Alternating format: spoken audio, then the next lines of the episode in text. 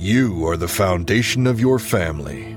You are the firm footing they build their lives on. You carry a glorious burden, and you never dream of laying it down. You carry it with joy and gratitude. You show up even when you don't feel like it. You lead, serve, love, and protect.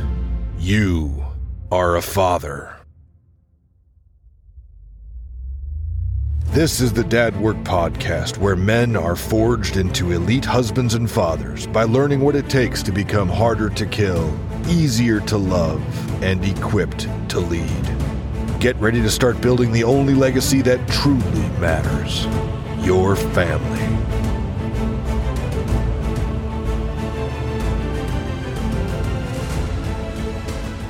Welcome back to the Dad Work Podcast. This is Kurt Storring, your host and the founder of Dad Work. I am joined today again by Aaron Guyette. There's so much that we wanted to get into last time and we did not. This was a few weeks ago, number 122, I believe the episode was in January. This one should be coming out in February. But man, this guy is crazy. He's got an incredible CV. He has achieved so many things that most men would be happy achieving one of in their life, and he has done three, four, five, six incredible things. Aaron Guyette is a disciple in Christ. He's a devoted husband, loving father, and a leadership advisor. He seeks to serve, teach, and develop leaders of leaders at all levels and for all teams and organizations. His servant leadership style combined with his life experiences give him a vantage point that allows for deep insights and transformative actions that are unparalleled in the military, fitness, and corporate environments. He's a staff sergeant in the Marine Corps Reserves. He earned a Bachelor of Science in Business Management and a Master of Arts in Organizational Leadership. He holds countless certifications for the fitness industry. He founded and is executive director of a nonprofit called Leaders of Leaders, where he speaks, writes, teaches, and serves to bring about leadership in Christ through rites of passage events, courses, technology, and more. You can find him online, leadersofleaders.org, disciplesinChrist.org, or aaronguyette.com. He is not that active on social media, but you can probably find him on there as well. Guys, this one, I'm going to just warn you here. You're going to need to buckle up. This was insane. There is some part of this that I think I'm going to need to go back and listen to multiple times because one of the things he said, in fact, most of what he said was so fundamentally important to parenting that I had to like take it out of the context we were talking about and really chew on this. And I think that if you give this conversation, the time, the space, and the thought, the careful thought to what he's talking about here, you will see just how important it is for your role as a father. Okay, so we talk about the importance of knowing what you believe about the world on the most fundamental level. Okay, this might seem like, wow, what are you guys talking about? It's like philosophical, it's existential. No, guys, this is so important when the rubber hits the road because if you don't know what you actually believe about the world, you're not going to be able to build that secure identity in the things that you believe in. You're never going to know what the boundaries are, where you're going, how to lead, who you are. So, guys, I really want you to listen to this. It's Aaron's testimony, basically, that led him from atheist nihilist to disciple in Christ and why that's so important for you, no matter where you are on the belief spectrum. Okay.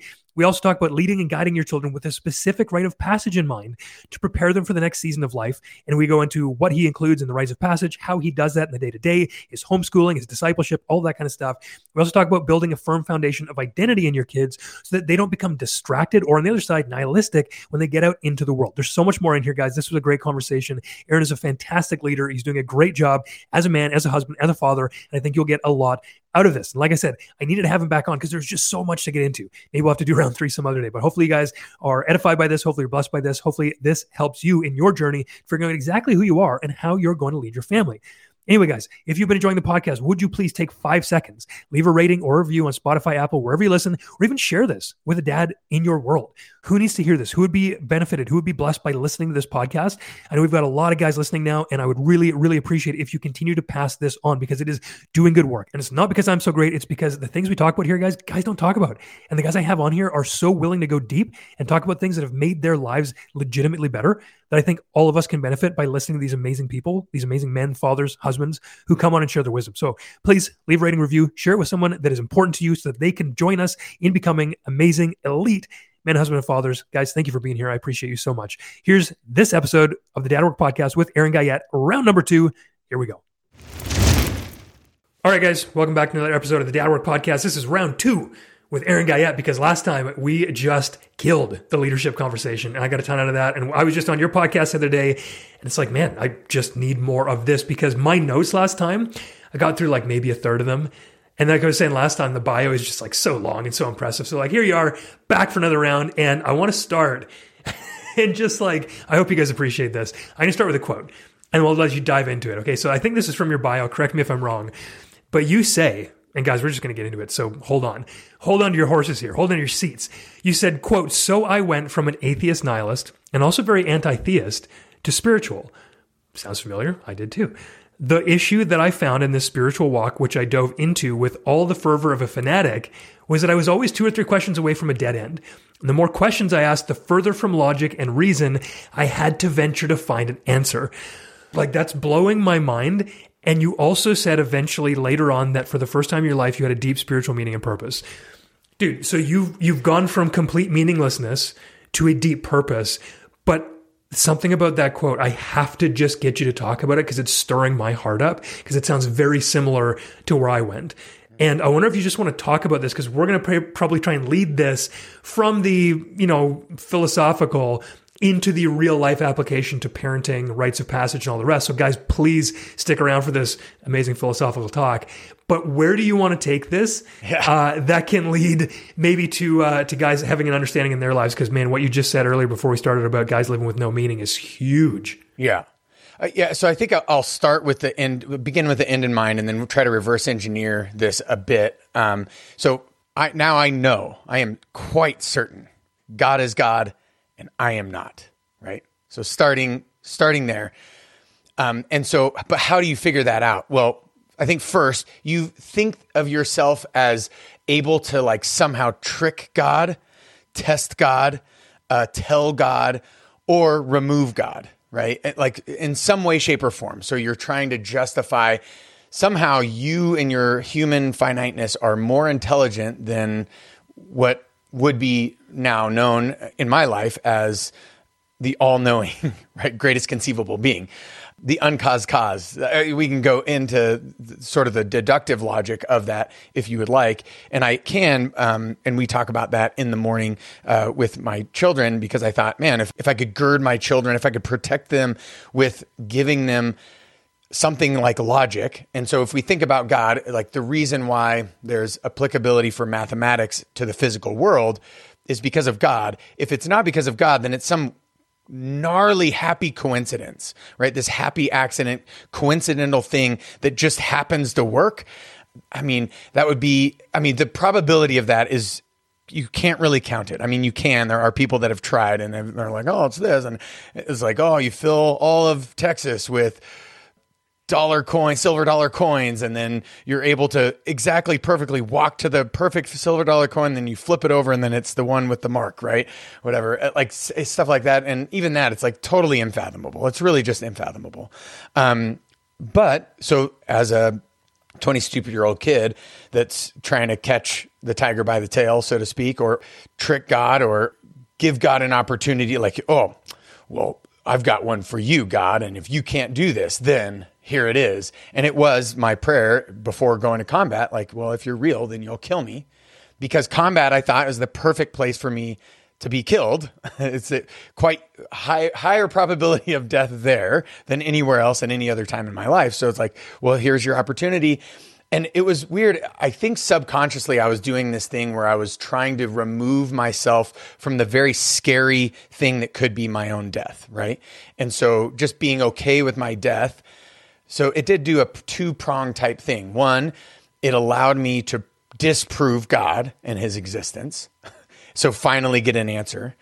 And then two, not have to be afraid of my own death. And so the beauty of that is then I was able to go through combat and uh, get into ambushes and react very well, not out of fear of my own life, but out of like protecting my brothers or, you know, doing what I needed to do, regardless of the fact that you know rounds are coming at me, RPGs are coming at me, still do actionable things to move us forward and to move us against uh, this enemy that's trying to kill us. And then and this was the nihilism part of things. This is when you're just like nothing. And, and so yeah, but then you play that out. It's like okay, well, I'm now no longer afraid of my death. I faced it umpteen times in combat. And I also don't believe in God. But then I find myself in a very conforming, structured, world called the United States nation and society, right? In Southern California. And that's not a good place to be. And I'll tell you, because if then I don't believe that God exists, then I what I found is as I pursued the logic of that is like, well, then there's not really any ultimate purpose. There's not really any ultimate meaning. So we're all just having these momentary meanings, these momentary purposes that we hang everything on, but really ultimately we're going to die and, and, it doesn't really matter. Somebody is going to forget you and then ultimately everybody's going to forget you. And then ultimately the universe is going to forget you because the universe is just going to, because of the law of thermodynamics, right? It's just going to continue to not have any new thermic energy placed into it. And so it's going to spread out into this cold wasteland that forgot all of life anything that was living. The only things that will exist are the physics of whatever, which can be, uh, which we can apply mathematics to and, and actually tell you about, uh, which is very interesting. But, uh, and so this is where I find myself. So then what do I realize in the end? It's like, oh, well, if this is the case, then not only am I now anti God, uh, not just believing that God doesn't exist, I'm actually anti God because I, I just think it's foolish, a fool's errand. It's a waste of time and my life is a waste. But instead of killing myself, which would be a pretty logical conclusion, I think, in that regard, in that mm-hmm. mind space, instead of killing myself, I'm just going to pretend because that's what everybody else is doing. Everybody's just pretending. I'm just going to pretend and get mine, whatever that means. Whatever mine is, whatever I feel like mine is going to be for that day or for that week or for that year or for that whatever. And um, I'll tell you, my first marriage did not end up ending well. it ended up in divorce. Imagine that. Uh, I ended up actually in jail, thinking like, what the what the heck am I doing with my life right now? But the interesting part is, I kept running into this uh, fact that I made choices and they had consequences. Good choices, generally good consequences. Bad choices, generally bad consequences, which really shouldn't have any meaning or bearing. But yet I felt deep inside that there was something to that. Like, why is this a thing? And then I would get really upset at uh, moral atrocities, which if there is no values, if there is no meaning, if there is no purpose, there is no morality. I'm just making this up in my own mind. But I felt so deeply about things like justice and uh, things like people doing bad things to, to kids, or even even just people picking on my friends. And they didn't need to. They were drunk and idiots and whatever, and they were picking on my friends. I would be upset about this because you've morally crossed a line. And so then I would seek to set justice straight, right? I would set this thing right. But ultimately, like in that philosophy, it's like, that's pretty stupid, right? You that's can't insanity. That. Yeah. Yeah. Like that, that, that doesn't work because th- there is no morality, at least not an objective morality. There's a, what I think is right and what you think is right. And then we can fight about that until the end of, of days. Um, and then our kids' kids can fight about that and whatever. Um, and so I'm like, but what is that deep inner feeling that I'm feeling, that I'm experiencing, that I, and I hate to say it, but it was like this knowing, like I know that that is not right, but that I know that knowing that that's not right doesn't work in this philosophy, this, and it doesn't work in this framework because nothing is right and nothing is wrong. It just is. And then it will just cease to exist um, energy will exchange and you know all these things and uh, and so then i was like well i got to find some answers to this irksome feeling inside of me like why do i have this feeling even though i know that it shouldn't or doesn't it shouldn't in my framework and doesn't point exist um well, so I started to do anything but Christianity because I grew up in a Christian church. Same dude. Like if there's any answer but God, if there's any answer but Christianity, give me those answers. And the first few, you know, it just seemed as asinine. Like there's just they just seemed ridiculous. Like just as ridiculous as me testing God, right? As a as a 22 year old. Um, now knowing that God is God and I am not, and what the heck was I even doing, right, in that moment? But yeah, and so you know, like enter spiritual humanism, and there's some good philosophies like Buddhism, uh, and there was some really weird um, but really cool. Like mythically, I could understand like how this might represent stuff in my life, uh, in like Hinduism. Um, but yeah, it seemed to me that every time I would ask a couple of questions in, it would reveal itself to be, oh, you found the end to this. Either A, there is no end, right? And it's just circular reasoning again and again and again. Or, yeah, it's an end and you have found that well this this is a logical absurdity now the way in which you're thinking. Like uh, like spiritual humanism to me you either end up in a in circular reasoning or you end up at a very large logical absurdity. Like somehow you are a fractal of the universe or of uh, the architect or of god. Just all different right? But somehow you are this. And yet obviously you're screwing things up. So if we are that, then how is it that we can't? Oh no, you can control, you can manifest, and this is how you manifest. And um, so it, you either end up in this circular reasoning or you end up in logical absurdity, which actually circular reasoning is a logical absurdity, right? It is a fa- fallacy. And, and so I'm like, man, I just, I don't, and I had to, the interesting part was whatever whoever was the guru of that particular spiritual humanism, I had to have that person's values framework in order for it to work. But then you'd go to another guru and there's there's some of the similar values, but then there's a little bit of different value frameworks and it's like, "Oh, I got to have this person's value." And I'm like, "Man, this really does seem like almost like a Marxist a Marxian idea of like power and like and and I'm like, man, that's a slippery slope because uh, aren't the gulag uh, gulags a thing? Like, didn't millions of Russians die yeah. at the hands of this sort of thought process? Didn't millions of Chinese die at the hands of this thought process? And the list goes on, right? And we can point out things in history, and so you start to like look at a systematic theology of atheism or deism or spiritual humanism or whatever. And what you find in that systematic theology is the frameworks become really fuzzy and absurd. And that's the only way, if you look at it and you cross your eyes, it's like a magic eye. If you look at it and you cross your eyes and it's everything's fuzzy, totally works. If you actually start to fix on certain things and pick into them, you realize, uh, that actually co- does not coincide with this other part of your framework that you've got.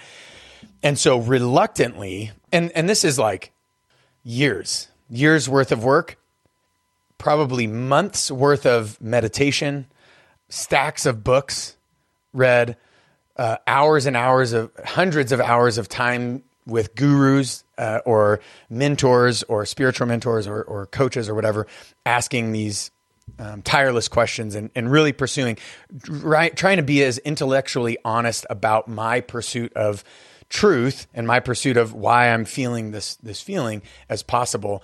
But what it ultimately led me to was there is some sort of absolute or universal uh, energy or something something going on that's able to kind of hold the scales so to speak or able to drop the plumb lines of morality drop the plumb lines of and so like I would toggle between like dualism, where there's like this endless battle of good and evil, or, or chaos and order, or whatever, or um, or I'd I'd end up in some sort of like uh, pantheism or panentheism where like God sort of infuses every God is the energy behind everything. And, and so then that's why I do have God, but I don't have the fulfillment of that. And so then, uh, you sort of get lost in this. And, and then you, if you have enough fulfillment and enough conscientiousness, well, then you're sort of, you have this absolute reign understanding, but then all of a sudden it, be, it starts to like pour into this like weird power dynamic stuff and i'm like i don't know uh, if that is it. I just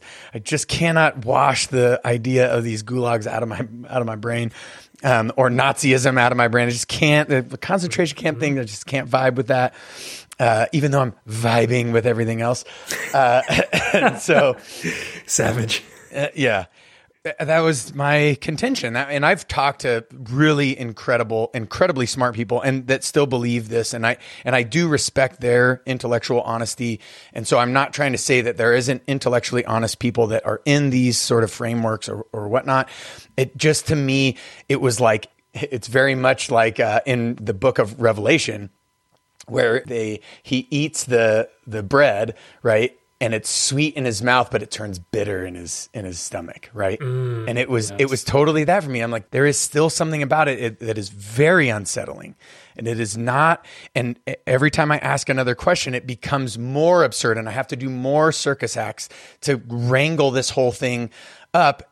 What I found for myself is the circus acts had everything to do with being able to still justify me and hold me up. Um, and I'm like, I think I'm thinking way too much of myself. And so reluctantly, uh, I'll start this again. Reluctantly, I per- I was like, okay, I'll pursue Christianity. And in my pursuit, it's like I'm going to pursue it with the same intellectual honesty, with the same fervor of a fanatic that I did all these other things. And so I'm like, I'm going to read the Bible front to back. You know, I'm going to join a, a men's group because I wasn't married at the time. Um, I'm going to get a spiritual mentor. I'm going to, you know, go to church every Sunday and I'm going to see, and honestly, very much a skeptic, still am. and so I'm like, really? It's going to be like, it's going to be like, and then what am I going to do? I'm just going to be stuck with understanding that none of this really matters. And, and then, so why am I here and why are we here? What is all this? And that is not what happened at all. I was wow. overwhelmed with the Holy Spirit's love, but more, I think more importantly, juxtaposed with how screwed up and broken I was, how jacked up I sought after things selfishly and with pride, and how super messed up and how I didn't actually deserve the the friends that I had or the position that I have because really if I got my just desserts because of this strong justice and strong uh, morality, you know, feeling of morality, if I got what was owed to me, I really shouldn't be here.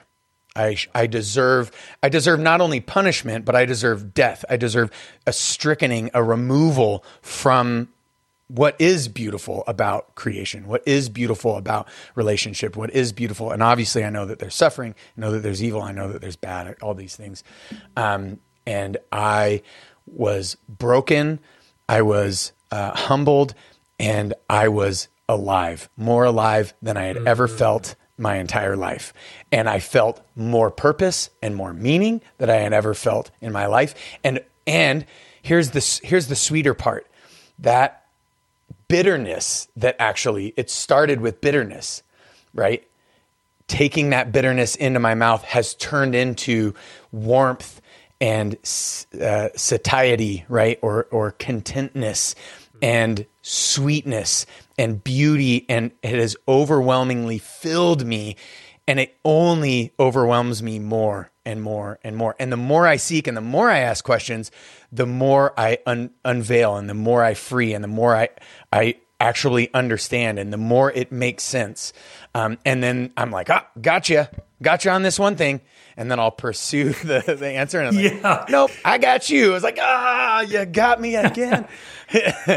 um, and so that, and that's been the adventure of a lifetime. That's been the journey.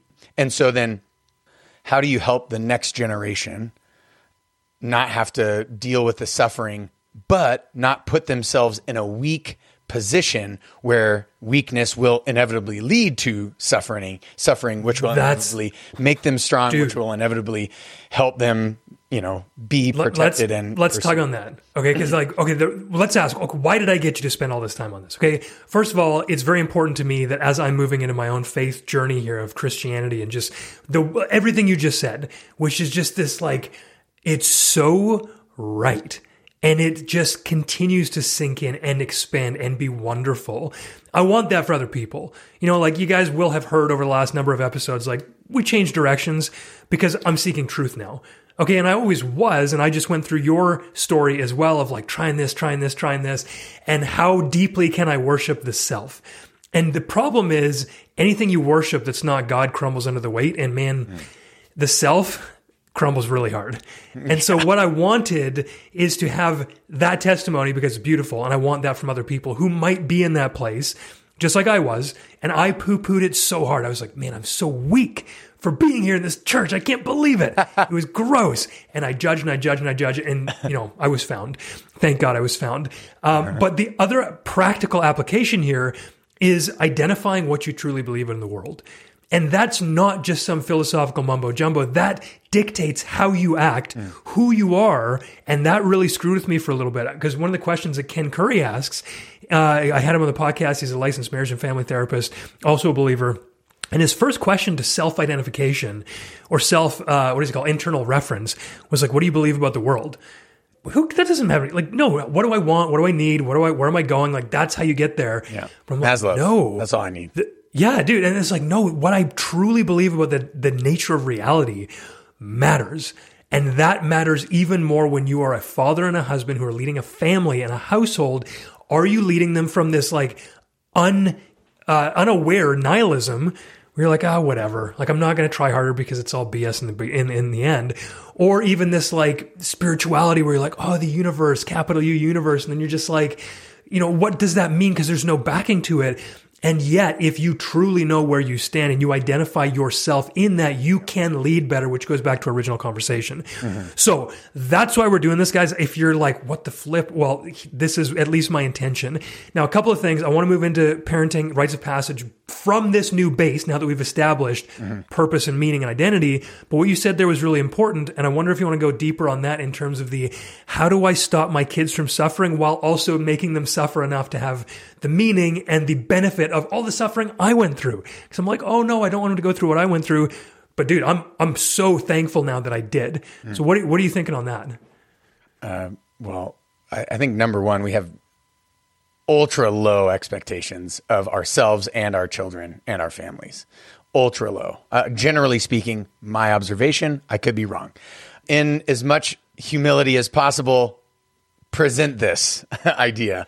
Um, and we're constantly uh, addicted to and attracted to distraction, right? Um, and so we're not doing deep work right? We're, we're not uh, spending enough time alone with our thoughts, which is scary and crappy to have to wrestle with this thing is why do I exist and what do I believe about the world and why and then why is that important? Well, it's not important if you are constantly distracted and you have no expectations of yourself, mm. nor your family, nor your community, nor your nation, nor your world, right? So, yeah, you're you would be right. Yeah, none of that stuff matters. So, just go ahead and focus on overfeeding yourself and trying to keep yourself from feeling any sort of pain or suffering. So so have a sedentary life but then see where that leads you. That will lead you to much more pain in the end because you will be so weak,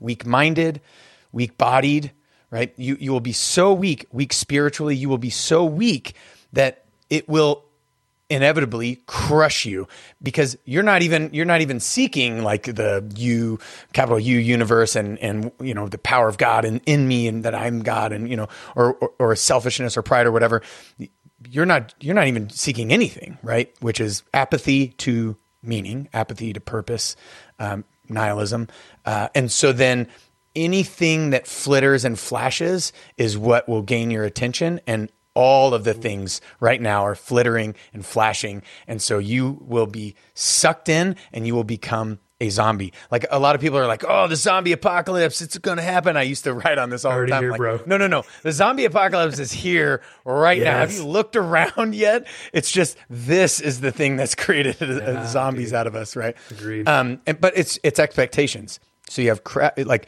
increase the ex- expectation of yourself um, increase the expectation of your kids. But the thing is, you cannot build, and this is what we talked about last time. You cannot build expectations on a, a faulty surface, right? On a on a crappy foundation. So if you have a an actually uh, weight bearing foundation, right? A belief, an, art, an articulation of what it is that you believe or what you believe about the world and, and yourself in that world. Well, so now you can actually start to build expectations up on that. And so my thought is um, number one, I, I, all of our rite of passage stuff in our society, um, for the most part, sucks. And there is this really uh, palpable movement that's happening where all of these different people in all these different areas are c- uh, coming up with uh, a renewed sense of the need for rites or rituals of passage from childhood to manhood or childhood to womanhood or what i uh, do is childhood to adolescence. And then adolescence you earn a certain level of something and then from adolescence to guided adults right? So these are 16 year olds that still live in your house right? And and still are under your head of household rules regulations whatnot. Um, but they've got lots of freedom um, and then from guided adult to independent adult, where it's like, hey, you get to go, you know, take the world by storm, whatever that means, um, and do so with the solid foundation of understanding what you believe about the world and you and what you believe about you in the world and and what that means to you. And so um, some people might say, "Oh, well, then you're indoctrinating your kid with, uh, you know, belief systems or whatever." Like, here, let me tell you this: if you are living a sedentary life with no expectations, right, sucked into the latest flittering and flashing of things around you, you are also indoctrinating your your children with a set of beliefs. So, yes, yes, you are. So, what do I want to give my children? So, I have chosen because I believe that God has the plumb line of logic, right? Because of God, we can have something that is logic. Deductive logic, not just inductive logic. So, inductive logic would say, or inductive reasoning would say, I observe this, you observe this, everybody else observes this, it happens again and again and again, right? This is the scientific uh, understanding as well, right? So, then therefore, this thing is. But deductive logic says there are known truths that can be known without having to observe something happen again and again and again and again. this is just truth can then be true, right, through our nine rules of logic, right? Modus ponens, modus tollens, hypothetical syllogism, conjunction, right? All, all of the nine rules of logic, which um, hopefully that encourages the listener to be like, wait, what did he? He just spit off like three or four of the nine rules of what's the other? Go look it up. And there's very little written on it.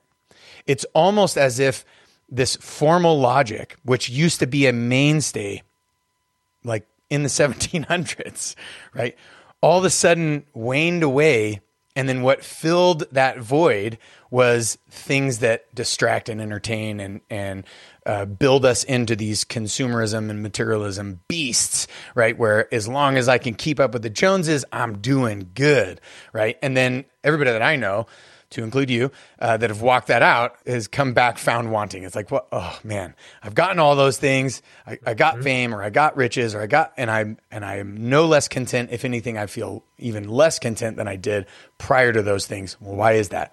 Um, and so formal logic. Let's bring that back. Let's breathe life into that. So my kids know the nine rules of logic. They know what deductive logic is, they know what inductive logic is, which now means, okay, we can at least have a logical conversation and reasonable, critically thinking, uh, reasonable children that are then saying, I think this is true because of deductive rules of logic, right? It's a logically valid, sound argument. So I believe that this is true. Or I believe this is true because I've observed it again and again and again. And so then I believe this is true. And we can have both, right?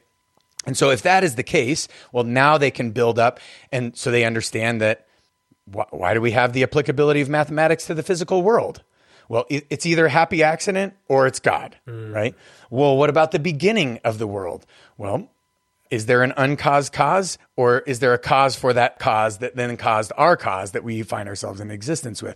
Um, and again you, you can have an infinite regress but an infinite regress is far less logical than a stop to it right? An uncaused cause.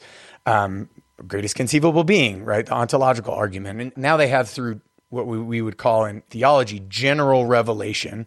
So, a revealing of the truth, right, is revelation, not um, some crazy book in the Bible, which it's also that too, but we don't have to go there today. Um, but yeah, so general revelation would state that you can know God's existence, right? You can know the truth in God. You can know the truth, capital T, because you can see it in existence. And this is very inductive reasoning. Um, but then, but then you can also have the applicability of mathematics to the physical world, which we can observe and we can know with deduction right? It can be actually a logically valid formula that has sound premises that lead to this conclusion that mathematics exists, right? And does it exist outside of God as an abstract object, or, and that's a very Platonic view of, of it or whatever, or does it exist because God, right? Is it intrinsic to who God is? And, and so we can go into that. But at least my kids have this breadth of understanding in logic and in logical arguments and in inductive logic and then we and then we will step into and so this helps them formulate who they are and what they believe about the world and then from there they can start to then build expectations of harder work right? And then okay well why would we have hard work? Well we can justify hard work from a deductive logic standpoint and an inductive logic standpoint. We can observe in our environment why if there's a lack of hard work, why it doesn't really work out very well, right? Choices have consequences. Back to the very first of a call back to the very beginning of this talk, right? Choices have consequences, right? They understand that as well. Um, but then from a, a deductive logic standpoint, right? Is work something from God, right? Is there, and then we can start to create an argument with hopefully sound premises that lead to a conclusion that is like, oh, I'm going to work hard, right? And these are obviously, this is sort of uh, Lego building at the very beginning where it doesn't look as cool, but you're kind of building this amorphous shape. Um, but then it can start to have um, beauty and detail and effect in their lives because with this solid foundation, what they won't, where they won't find themselves is either a, distracted, or B, lost and confused. Right. Mm. And so if they're not lost and confused and they're not distracted, then they probably have this significant purpose of their existence, which we know because God is God and I am not. I'm very aware of that, um, and so I can I can know certain things, but there's probably more that I don't know than what I do know. But in what I do know, right, it can give this epic meaning, an epic purpose to hard things and challenge. So not trauma because it happened to you, but but trauma and difficulty and challenge because you're going to pursue that because you have a deep seated purpose to do something, uh, be something, uh, have something, uh, create something, whatever whatever that might be, instead of because you selfishly want to build yourself up and try to then find the bottom of Instagram of fame or of wealth or of whatever the case might be, which you'll never find the end of it. It will just get weirder, more chaotic, and you will be lost, right? Then you'll be lost. But no, I am found. And so now I'm found in this purpose to honor God, to glorify God, to worship God. And I can do that through every aspect and area of my life. So where I won't find myself is if I'm distracted, then I am not glorifying God. I am not honoring God. If my expectations are low, and I know, I look in the mirror and I know I've got more in me, I know that I'm better than that, right? Again, that's not glorifying God. My being is now not glorifying God because I'm phoning it in, right? I'm dropping my pack. And so all of these things can build this really strong foundation and then framework from which to have humans that are are strong, right? They, and they don't need weak times to make them strong. It's because it's not the times or the season or whatever that gives them purpose and gives this function. It's the all everywhere spirit, you know, forever, all loving, all knowing, all powerful, all good, tri-personal, greatest conceivable being, the uncaused cause that gives them purpose. And that will never come back found wanting. That will always come back found full, right? And there will be times of, of spiritual drought and times where you feel this disconnection. And that too will prove God in your life. And that too will prove that you are still finite. God is still God. And, but you can have purpose. You, there can be purpose in this suffering. There can be purpose in this spiritual drought, in this uh, feeling of lack of connection. There could be purpose in my epic, like, challenge to God being totally lost, totally nihilistic. There can be even purpose to that, which was obviously uh, ill informed, wrong, and frankly, stupid. Young and stupid, right? And very egotistical. But even that can have purpose now. Even that can have meaning. So mm. that is, so that's the rite of passage. We build out five day, uh, 12, a 12 year old rite of passage, uh, 10 day epic 16 year old, and then a two year, uh, 16 to 18 year old uh, rite of passage to independent adulthood. Um, and a lot of people think, oh, like, oh, it's because you're a militaristic and you've got this. Like, no, no, no. Like, we have a blast. Almost everything that we do is fun there's often challenge in that and then you know dad's got to be dad and be like nope we're we're going to do this. This is challenge is part of the part of the deal. Um, but most of the time it's just fun and most of the time it's very sh- it's very small little moments that turn into these over consistent time turn into these huge uh, moments huge mountains of understanding Oh, this is me taking like a very legitimate breath because that might have been one of the most important things I've ever heard about parenting. And I'm not like, I, I hope that you guys picked that up. And I'm honestly going to have to go back and listen to this like three times to get everything that you just said in there. I'm feeling extremely over my head in terms of just everything that's going on. And I think what I just grasped is this way to allow for massive meaning without the pointless suffering that I feel like we went through mm. looking for all the wrong things. And that, like, if I can, if my job as a father can be to instill, not instill, um, encourage the self identity that will never have them question, that seems very important. And to know that that can come from a base of solid truth and the understanding of logic, like, dude, I, that didn't even register before what you just said. And I know that because it's difficult for me to understand right now, I'm sure there's probably smarter people than me listening who understand, but maybe there's people like me who are going like, oh, I'm going to have to put that back on repeat and listen to it at like 0.5 speed. Uh, could you go back to the Lego blocks analogy, which is like, how are you doing this, dude? Because I think about that sitting down with my kids, like we homeschool too. Like, what do I do? So, can you just go into like how you would structure this? Um, yeah, go to that. Yeah, and, and typically the way this conversation went, I, I, typically start begin with the end in mind, and then reverse engineer from there. So the the end.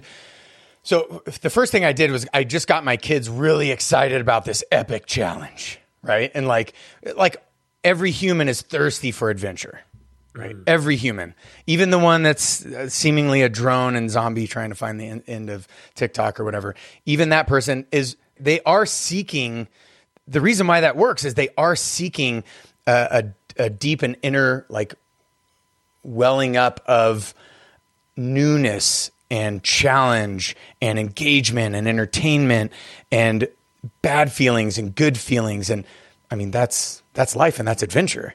But they're just getting this like uh, mitigated muted version of it mm-hmm. uh, that just pulls them in deeper and, and keeps them from actually experiencing um, that stuff. So every human has a thirst for adventure, at least from my inductive reasoning understanding, right? From my observation, it seems to me, I haven't found a person yet. Uh, and I haven't read about a person yet that was like, yeah, no, I just, I, I really, uh, I wake up in the morning, I look at myself in the mirror, I'm like, if I could sit on the couch more today and just kind of drone the minutes away. I mean, I understand that there are some people that actually do desire this because they desire rest, like true rest. Um, but like nobody's waking up and like, man, if I could just live a less purposeful life, you know, we want purpose, we want adventure.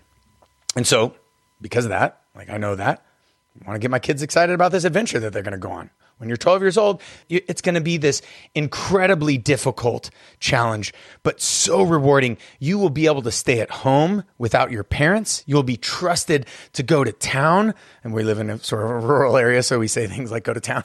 Uh, you'll be able to go into the city, uh, wherever you live, right? By yourself. We will trust because we know that you, uh, that you know basic life saving skills, you know, uh, basic survival skills, you know, uh, baselines above be- uh, baseline, below baseline understanding. Uh, so you can know when something bad might happen or, or you can kind of be left of bang. Right, to use the combat hunter term or whatever, um, we we know that you know how to swim competently, and even more competently, you could actually rescue somebody in the water. We know that you can run for a really long time. We know that you can bike for a really long time. We know that you can uh, do some sort of self defense. We know that you know all about weapon safety. So you ever come across a weapon, like you know what to do. Uh, you don't feel lost in that. So, and so the first, the 12 year old one is like these basic human things that I think we all desire, but oftentimes just don't do. Um, And so, but then in that, it's like, okay, well, that's the 12 year old, which actually is just a setup for the 16 year old. It's actually not even, I mean, yes, it's a rite of passage. And yes, you're going to cross from being a child. You're no longer going to be a child. You're going to be an adolescent, right? So you are sort of moving up, if you will. Um, and every kid, most kids, uh, my middle, maybe not so much, um, but it seems to me most kids want to be an adult, want to have more responsibility, want to have more freedom, as do most humans. Um, uh, but what comes with freedom is responsibility, and we have to we can't forget this, right? This very Viktor Franklese, uh, you know, the Statue of Liberty should be balanced by a statue of responsibility on the West Coast, um, and I agree with that totally, wholeheartedly. And so so then okay so what it does is it actually forces me the parent to be intentional to set aside time to train for this thing so that they don't end up a sloppy mess in the beginning of it and and can't finish it and could they fail? Absolutely. And they know. If you fail guess what? Back to training you got to do it again until you pass it. Because you don't get to be an adolescent right in this household and in this community at large until you have passed your 12 year old rite of passage. And so basically, what this has turned into is weekends we do like survival training or um, some sort of um, some sort of nuanced approach to the training. So, like, we learn how to make a fire without matches, or we learn how to build a lean to or a shelter, or we learn how to set a trap, or we go shooting and learn how to shoot and operate a pistol, or shoot and operate a, a shotgun. Or a, right now, they're not even into shotguns or, or pistols. They're, it's like carbines, rifles, and bows and arrows. Um, hmm. We learn how to use a knife. We learn how to use a, a handsaw. We, you know, basic basic stuff um, like that.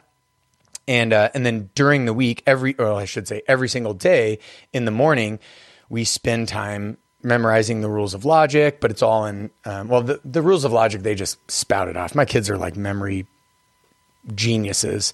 Um, and I think all kids are, honestly. So uh, get them to memorize young, and then you don't have to worry about it when they're old because they have they'll, have those things for the rest of their life. And we know that because we remember commercials, you know, like uh, Doublemint gum or you know, like the stupid. Yeah. Ditties or whatever, filling our brain. Like, can I just remove it so I can put something better in there? Anyways, uh, so, but most things, it's like some sort of song form. Uh, we do like ASL, uh, American Sign Language for scripture memory. But then we, we do is so we have these memory pegs is what we call it in the classical conversations community, like kind of homeschool community we're in. Um, but I didn't. So this isn't part of the classical conversations homeschool stuff. This is created based off of their rite of passage, what they're going to need to know. Um, so what we have then is is these rad conversations about logic, these rad conversations about the existence of God or the attributes of God or uh, like my daughter Ellie, seven years old, this morning said, Well, if this is amazing, if God created the universe and everything and created us, then who created God? And I'm like, man, said every atheist ever that's listening to this and is like out on the interwebs, like totally. Um, so, do we have an infinite regress on our hands, folks? But then I said, okay, well, what attribute of God that you have memorized would actually give you the answer to that question. And my other daughter quickly, God is forever. Absolutely. If God is forever, then God never didn't exist. God always existed, right?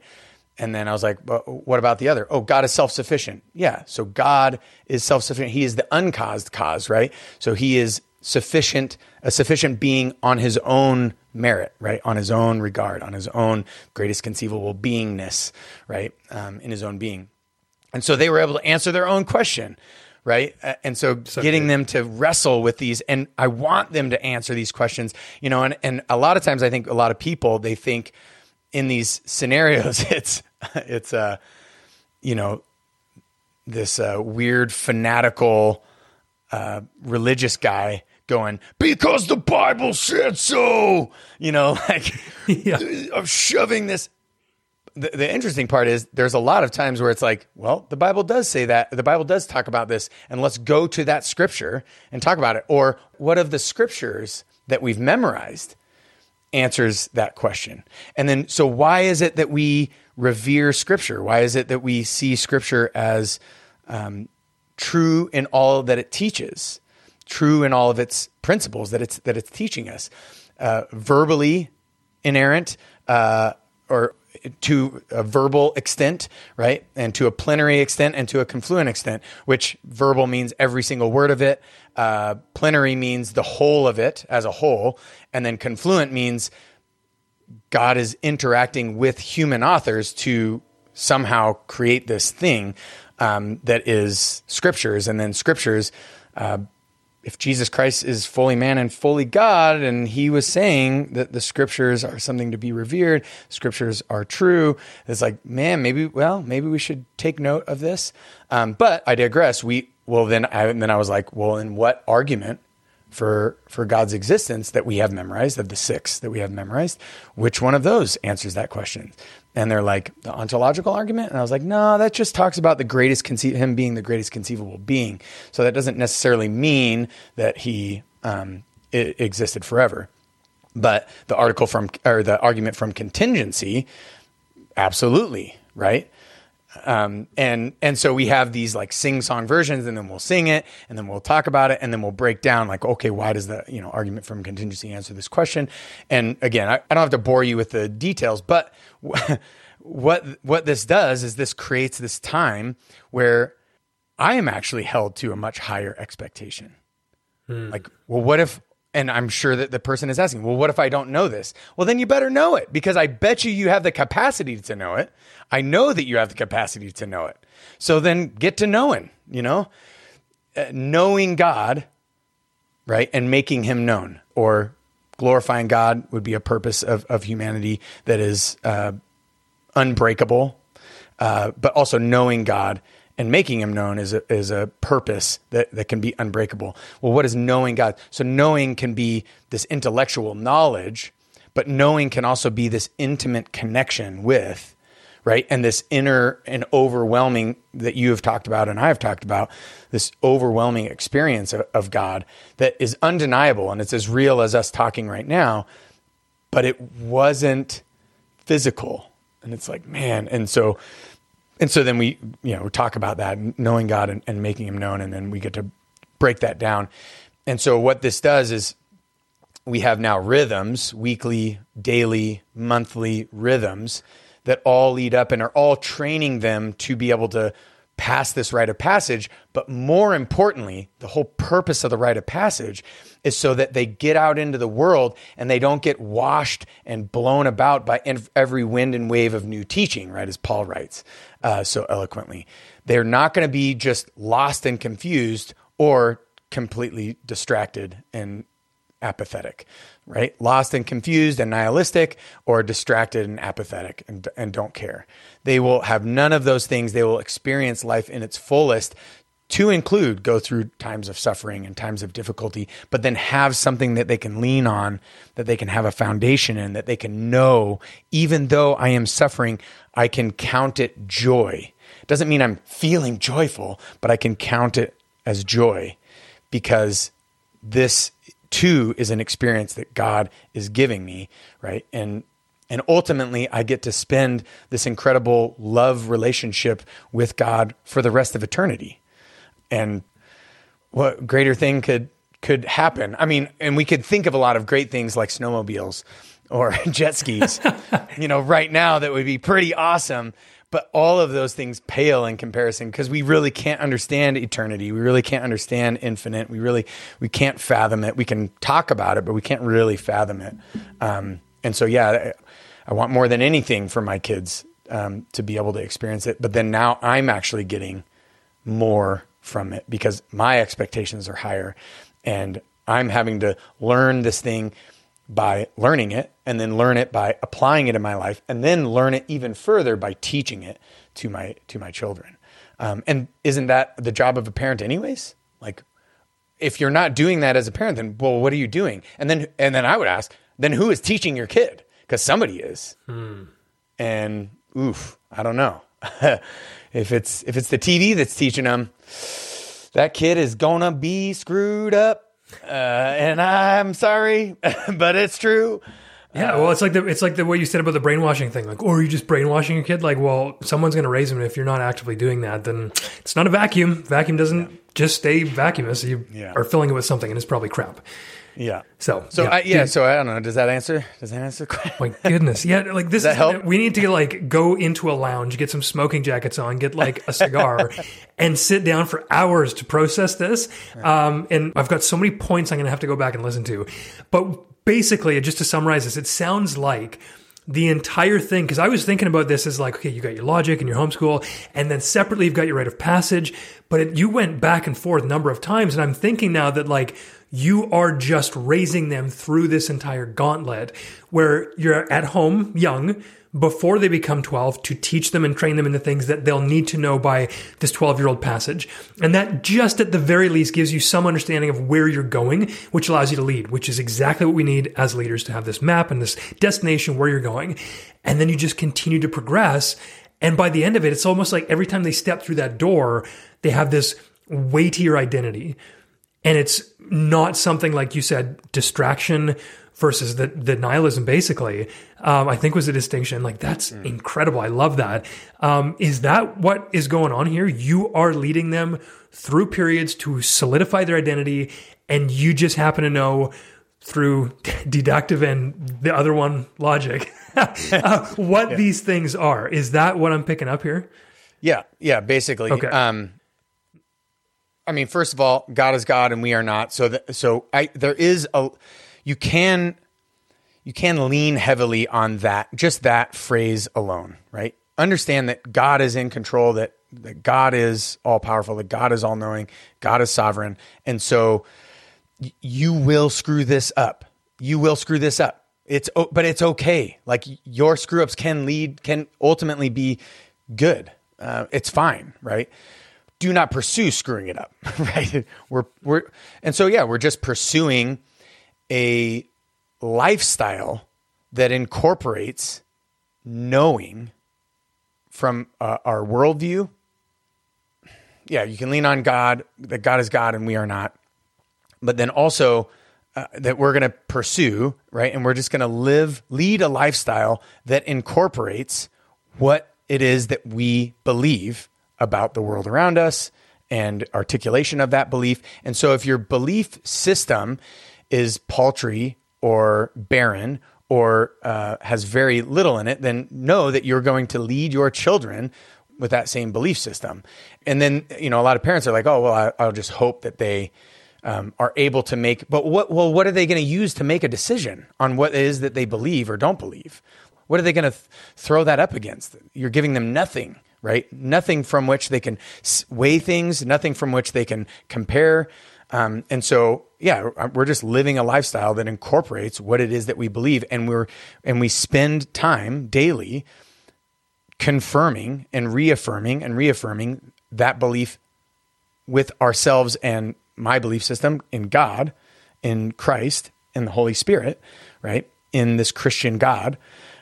And and then also with our kids, right? With this Christian God.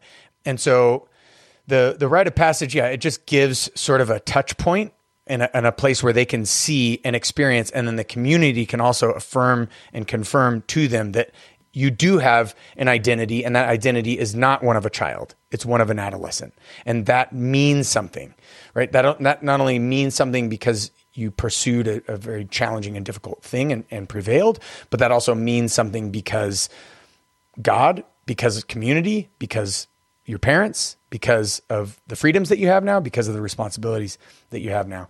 And and so you don't necessarily have to incorporate all these things, but you could also incorporate all the like I laid this all out and I'm like, please, it's free. I play like plagiarize the heck out. I don't care. Like this is sorely needed in our society.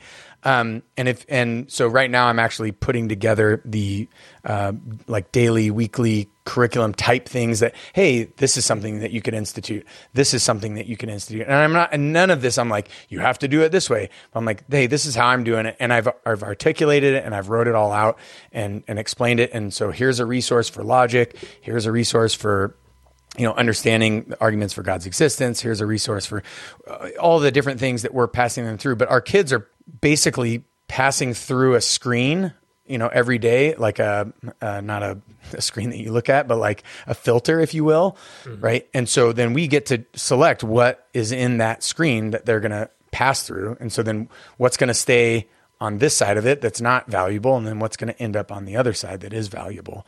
And so, because of just our lifestyle, um, and and the fact that we talk about it, yeah, this is just who this is just who we are and how we interact with the world.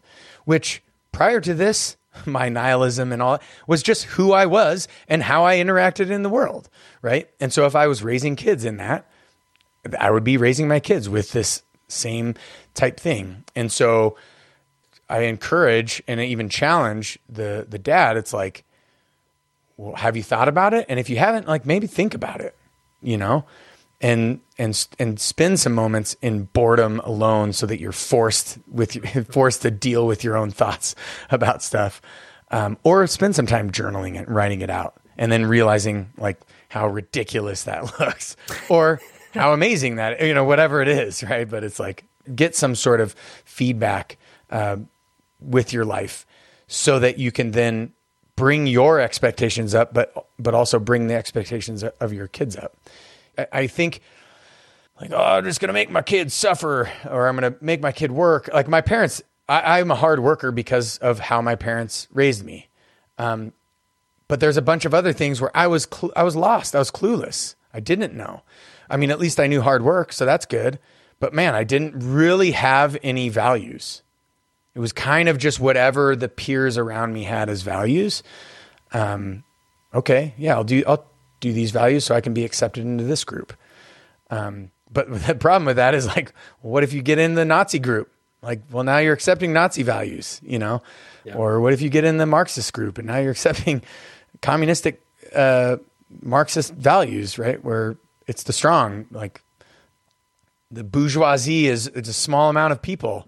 The proletariat, the working class, we're big, we're, we're great. So our strength can then, our power can then, you know, overtake them and then we can rule. But then the alligator ends up eating itself at some point, right? Uh, and then they start, uh, who's the bourgeoisie now? You know, like, uh, so, anyways, we don't have to delve into those things, but yeah, it's, I don't know. Yeah, it's, it, and I do know uh, for me, but for you, for the listener, I don't know. You know. And you know that you don't know, or you don't know that you don't know. and maybe now you know. And so now, like, okay, what are you going to do about it? What are you going to choose to know? Yeah. Man. Okay. So this, this, rite of passage is not yet a thing that you're doing, offering, whatever? Or are you running it? Is it a local thing? Like, how can I tap into this resource? Maybe yeah. that'll be the last thing. Yeah. So uh, no, it's a course that you would take. And I say at the beginning of the course, I mean, I'd love to beat your kid up. Um, and that's maybe the old me speaking. uh, very nihilistic, uh, very pro pain, uh, Marine Corps, whatever. Uh, a sadist, maybe a little masochist in there. No, I'm not like psychotic in that realm, but it's like I would love to, sure what's your kid going to get out of that? What's your child going to get out of that? So like, I don't, I don't run it. You run it. You're the parent. You run it. But here, I will give you all of the notes. You can take what you think is valuable and leave what you think is invaluable. Or you can rewrite the whole thing, or you can pursue it in exactly the way in which I'm pursuing it with my family and my children. Um, I clearly articulate the five days and, and justify why I have the five days in the six in the twelve year old rite of passage. Clearly articulate how I we do the ceremony afterwards if we do a ceremony and, and who we invite and how we interact with that and, and celebrate this moment where they go from child to, to adolescent. Same thing with the 10 day rite of passage when they're 16 years old. I clearly articulate what exactly we're doing, what exactly they have to do, how they have to prepare for it. Um, and then what then that means, right? What freedoms they get, what responsibilities, and then how we do the ceremony of going from adolescent to becoming a guided adult. And then I clearly articulate, and so that's in coursework in discipledinChrist.org um, on the site. And then I think uh, right now the app is in beta. Uh, so soon it will be an app that you can get on your Apple uh, iPhone or, or iPad or whatever, or your Android devices. Um, but yeah, so that course is on there, and then it's you know listening to me chat in the same way that I did today here um, about here's why I do it. So then that that can help the person right that's implementing the parent that's implementing it. Okay, yeah, I, I can't justify this, so I'm not going to put that in there. Or oh yeah, now that makes sense. I'm t- totally going to use that. Um, or just hey, I'm going to follow it soup to nuts. You know.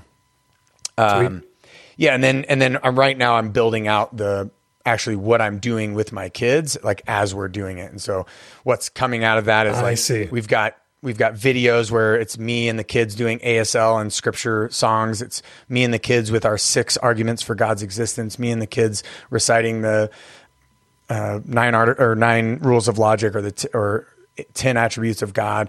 Right, all of this stuff. And so all of these are short, small little snippets. And here's the thing: one of those videos, if you just if you just watched one video a day and then watched it until you memorized it, and then watched another video, uh, you would have nine rules of logic, six arguments for God's existence, ten attributes of God, and right now eleven scriptures memorized before the end of this year, before the end of 2023. Um, if you just sat with that video until you had it memorized, and then you watch the next one, and it's it's a minute, it's two minutes, right? A minute or two minutes, like it's literally no time. It's like why why wouldn't you? why wouldn't you do this? And then it's up to you if you want to spend more time expanding on it and talking about it and asking questions and, and all of that stuff. Which inevitably, I think that you would find if you're a parent and you're watching this and, and you're like, yeah, I'm going to implement this. Th- this is going to be maybe some of the most fruitful time you will have with your kids. Um, you know, maybe barring praying together or going to church together or eating a meal together, right? Um, those are going to be probably pretty significant moments in their lives as well. Um, and then truly life changing, not only for you, but for your, for your children. So yeah, so it is all there. Um, not all of the curriculum and all of the ways in which we train. We're slowly making those videos where it's like them building a shelter and them starting a fire and them doing CPR. My kids, my kids found out that they need to get stronger. They work out every day. They found out that they need to get stronger because they can't do CPR in an adult. We have those little CPR, those little CPR mannequins. They can't press it down and make the click. And I'm like, dude, if mom and I like fall over of a coronary or or Poppy, you know, or granddaddy or Grammy does, like that's it. Just calling 911 and hoping that they survive, you know. Um, and it makes it like really real for him. like, whoa, what? Uh, but then they're like, yeah, well, let's get stronger. And so then you can redirect. And it's like, so now they're like, I've got reasons behind why I'm doing push ups. Yeah. Oh, That's so good. you know, Incredible. Dude, this is um I feel exhausted in the best possible way. Uh, I really appreciate this, man, because yeah, that's none of that stuff would have entered my mind otherwise. So very much appreciative. Uh, anywhere I else apologize. And also, you're welcome. Okay, so discipledInChrist.org. Everything you can find there. Anywhere else you want to send, guys? Uh, yeah, discipleinChrist.org. A- And you can, you can reach out to me through that pretty easily. I, I, respond Okay. to everybody. So yeah. We'll put that in the show notes, uh, either in the podcast app or at dad.work slash podcast. You can find that. Bro, thank you. I appreciate this. Maybe we'll do round three some other time and I'll have some more stamina. I don't even know how we're going to have to go deeper. I don't know how it's possible. But anyway, man, thank you very much. I appreciate it. Nice. Thank you. Thank you for listening to the Dad Work Podcast. That's it for this episode. But if you would like to stay in touch between weekly episodes, why don't you go over to Instagram and follow me there? Because I drop a number of things throughout the week that are related to what we talk about on this podcast, but usually go a little bit deeper, provide some tips. You can find me on Instagram at dadwork.curt. That's D A D W O R K dot C U R T. And please, if you have been getting something out of this podcast, if it has touched you, if it has improved your marriage, your parenting, or your life, would you please leave a quick review on Apple or Spotify? Leave a rating. If you have a few extra seconds, leave a quick review. That's the best way that we can get this work in the hands of more fathers. And I truly believe that we change the world one father at a time because each father that parents better, that loves better, raises children who do the same. And in just a couple of generations, I feel like we could be living in a world much better than the one we live in today. Your review will help along that path. And I thank you so much for being here to listen. Until next week, we'll see you then.